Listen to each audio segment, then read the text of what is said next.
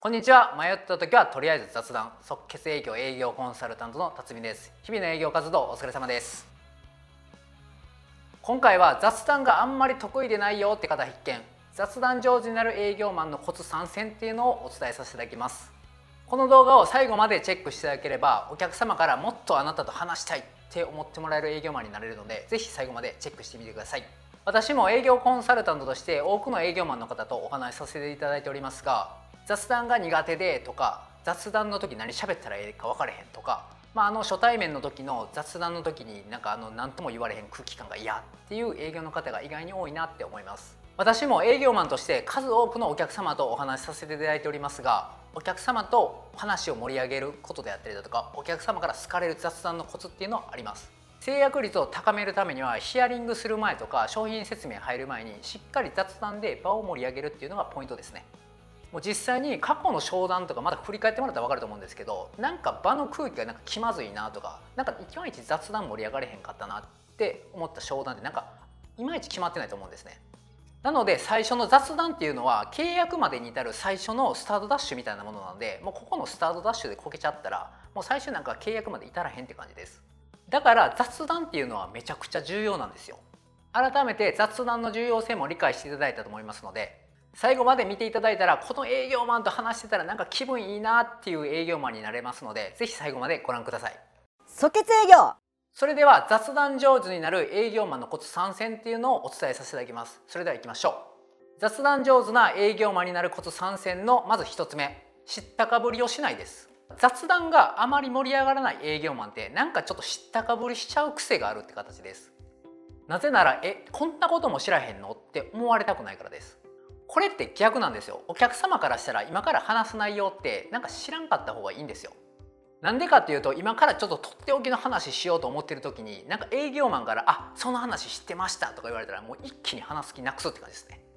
これは私自身ラッキーやなって思うんですけど私小さい頃からそんなに勉強もできる方ではなかったですし逆に物覚えもそんなにいい方ではなかったのでなんかほんまに知らんことばっかりでした。だから営業駆け出しの頃私知らんことばっかりやったんでなんか売れてる営業マンからいろいろ可愛がられていろいろ教えてくれました。これって私ちょっと知ってますよっていうスタンスで言っとったらおそらく多分可愛がられてもなかったですしなんかこういった営業の秘訣とかっていうのも多分教えてくれてなかったんですよね。この私知ってますよっていう知ったかぶりするスタンスってもうこの自分主体の考えそのものなんですよね。なんか自分が知らないことがかっこ悪いとかなんかいっぱい知ってる方が頼りにされるっていうのはそれは勘違いなんですよ。知ってるっていうのは100%自分の口から完璧に説明できることなんですよね。ちょっと知ってるっていうのはもうそれは知ってるうちに入らないです。雑談っていうのは自分の知らないことを分かりませんときっちり伝えることから始まるんですね。もう売れる営業マンとか雑談盛り上げれる営業マンってなんか知らへん話出てきたらえその話初めて聞きました。もっと話聞かせてくださいってなんか目キラキラさせながら話聞くって感じですね。その姿にお客さんは魅了されてこの営業マンともっと話したいなって思うわけです。雑談っていうのは知っている情報が多いから偉いとかではなくてまたあの知識比べとかでもないわけですね。お客様に気持ちよく話してもらうっていうのが目的です。だからそれを知ってる売れてる営業マンってもう知ったかぶりはしないですしもちろんもう知ってることもなんか知らんふりするんですよね。トップセールスとかって聞いた内容とか自分が知ってる情報とかでもあそれってどういうことなんですかってなんか初めて聞いたように聞けるって感じです。あその話知ってますって言えるシーンでもあえて言わんと知らへんですみたいなこんなスタンスで言ってる感じです。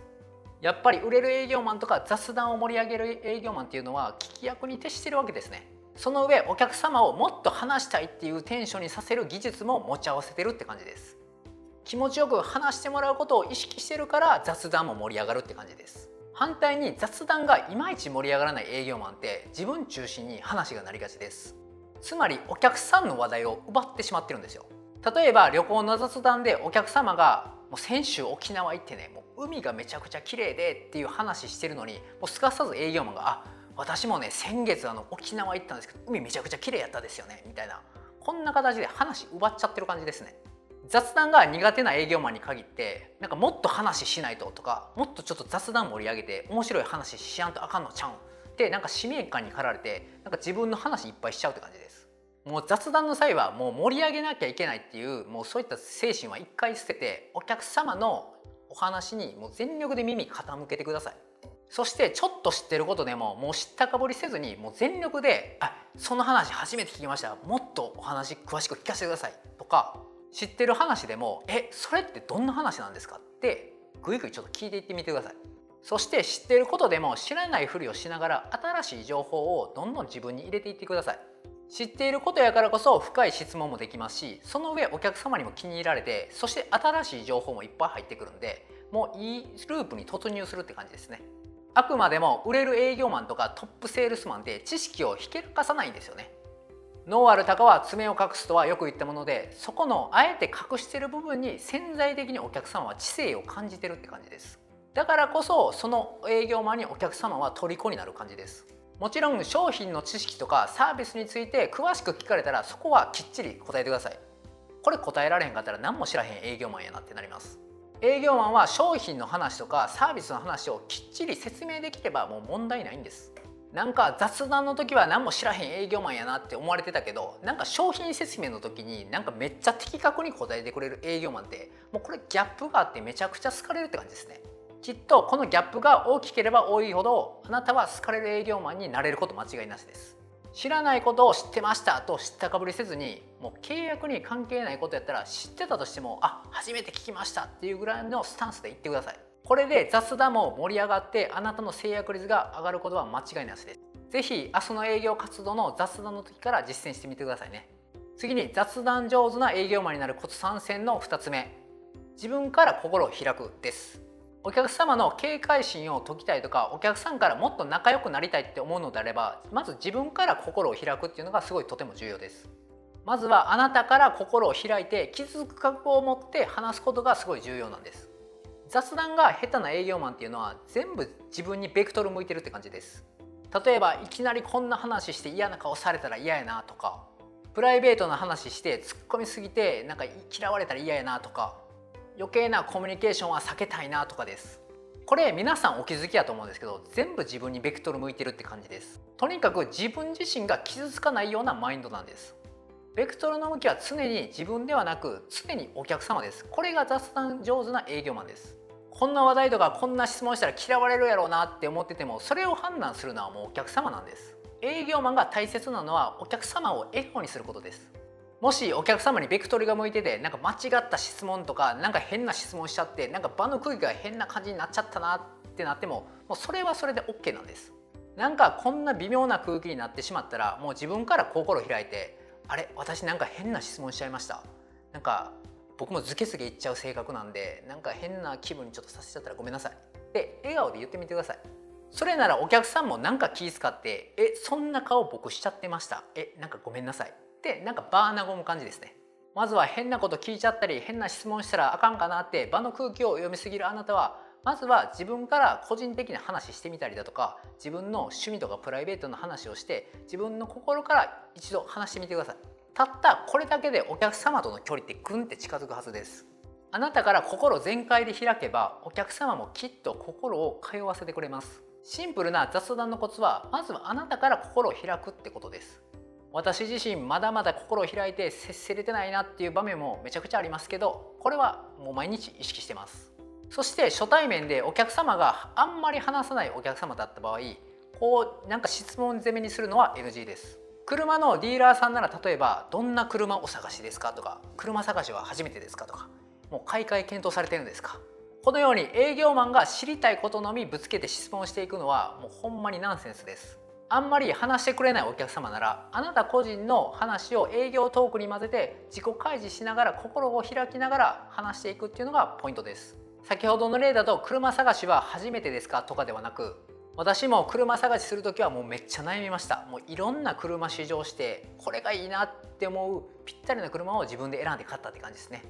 まるさんは車探しは初めてですか？とかどんな車の車種探してるんですか？とかじゃなくて私車って大好きでしてもう小さい頃からいろんな車見るのがもう趣味だったんですね。で今まるさんが目星つけてるまるっていう車種はもうめちゃくちゃなんかいいと思います。とかです。お客様が知りたい情報とかを自己開示のトークとかも絡めてこうやっていくのが雑談を盛り上げるコツです。ぜひ明日の営業活動からはもう自分の情報とか自分の趣味とかプライベートなことをもう自分からどんどんどんどん話していってください。そして盛り上がってきたらお客様に主導権を渡してもうそれからはもう聞き役に徹してください。初対面から距離を縮めるのはまずは自分から自己開示することが重要です。自分から心を開く営業マンってほんまに好かれます。まずは自分からもう200%心を開いてみてください。じゃあお客様も100%ぐらいで心開いてくれますきっと。しっかりお客様と本音同士でお話しすることができればきっとあなたの制約率も大幅に上がってますしで雑談もきっと盛り上がってくると思いますので明日の営業活動からは是非勇気を持ってぐいぐいちょっと切り込んでいってみてください。そして最後に雑談上手な営業マンになるコツ参戦の3つ目。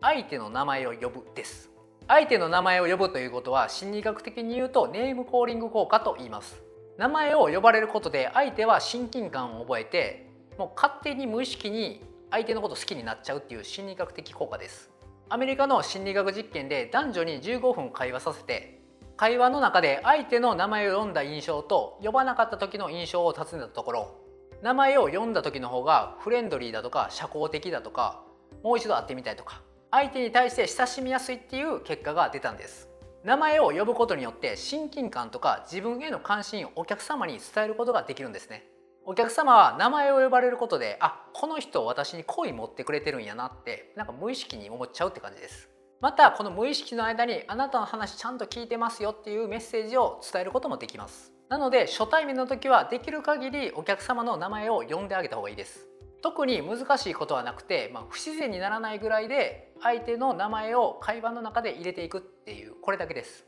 こんな単純なことで人の好感度って全然変わってきます。まるさんはじめまして。お時間いただきありがとうございます。即決営業の辰巳です。とかです。なんか一つものを渡す時にもどうぞっていうよりまるさんこれどうぞってこう名前つけてあげるだけでほんまに人の印象って変わってくるんですよ。仲良くなりたい相手や出会ったばかりのお客様に対してはもうできる限りもう多く名前を呼んであげてください。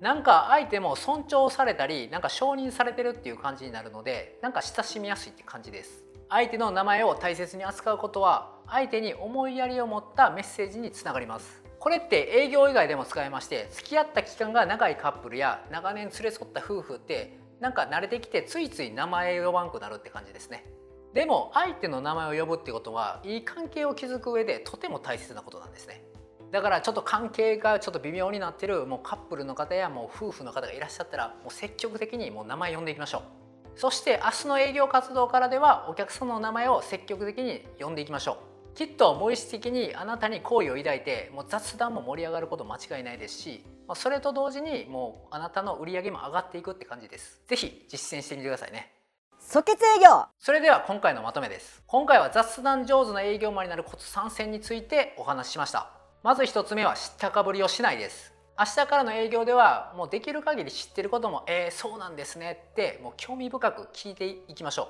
あその話知ってます。どうちゃらこうちゃらでってお客様の話の腰を折って自分の話に持っていく営業マンの方で売れてる営業マンってほんまに見たことありません。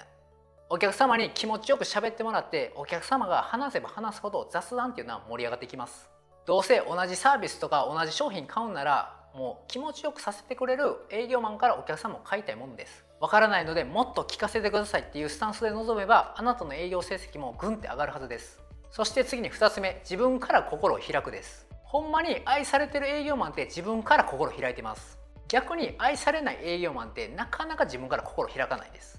もうずっと私自身営業してますが、まあ、売れてる営業マンってやっぱり自分から心開いててなんか自分の恥ずかしい話とかなんか自虐ネタとかをもう自分からバンバン話せるって感じですね。やっぱりお客様も自分をネタにして笑かしてくれる営業マンと付き合っていきたいものです。ほんまお笑い芸人がモテるのはもう自分はどんなにバカにされても相手を笑顔にしようっていうその姿勢ですよね。お客様に心を開いてほしいならもう自分からバンバン心を開いていきましょう。それならきっとお客様も答えてくれるはずです。そして最後の3つ目は相手の名前を呼ぶです。明日からの営業ではできる限りお客様の名前を呼ぶことに意識してみてください。実際に想像したら分かると思うんですがなんか名前呼ばれたら結構なんか親近感湧きませんか？名前って無意識の赤ちゃんの頃から、まあ、両親にずっと名前呼ばれてて脳になんかずっと刷り込まれてますしおそらくほぼ100%の人が自分の名前って一番人生において聞いてるワードやと思うんですね。やっぱり名前をきちんと呼んでくれる人に対して好意を抱きやすいですし無意識的にその人を好きになるって形です。やっぱりされて嬉しいことはもうどんどんやっていくべきやと思います。名前を呼ぶことであっちも名前を呼んでくれるようになればきっと雑談も盛り上がってるはずです。そしてあなたの営業成績も自然と上がっていくはずです。それでは明日の雑談からはこの3つのコツを意識して是非実践してみてください。きっと雑談で自然に盛り上がってるようになればあなたの制約率とか売上とかこう単価っていうのももう勝手に上がっていきます。我々と一緒に雑談を盛り上げてお客様から愛される営業マンになっていきましょう。本日は以上になります。株式会社即決営業営業コンサルタントの辰巳でした。どうもありがとうございました。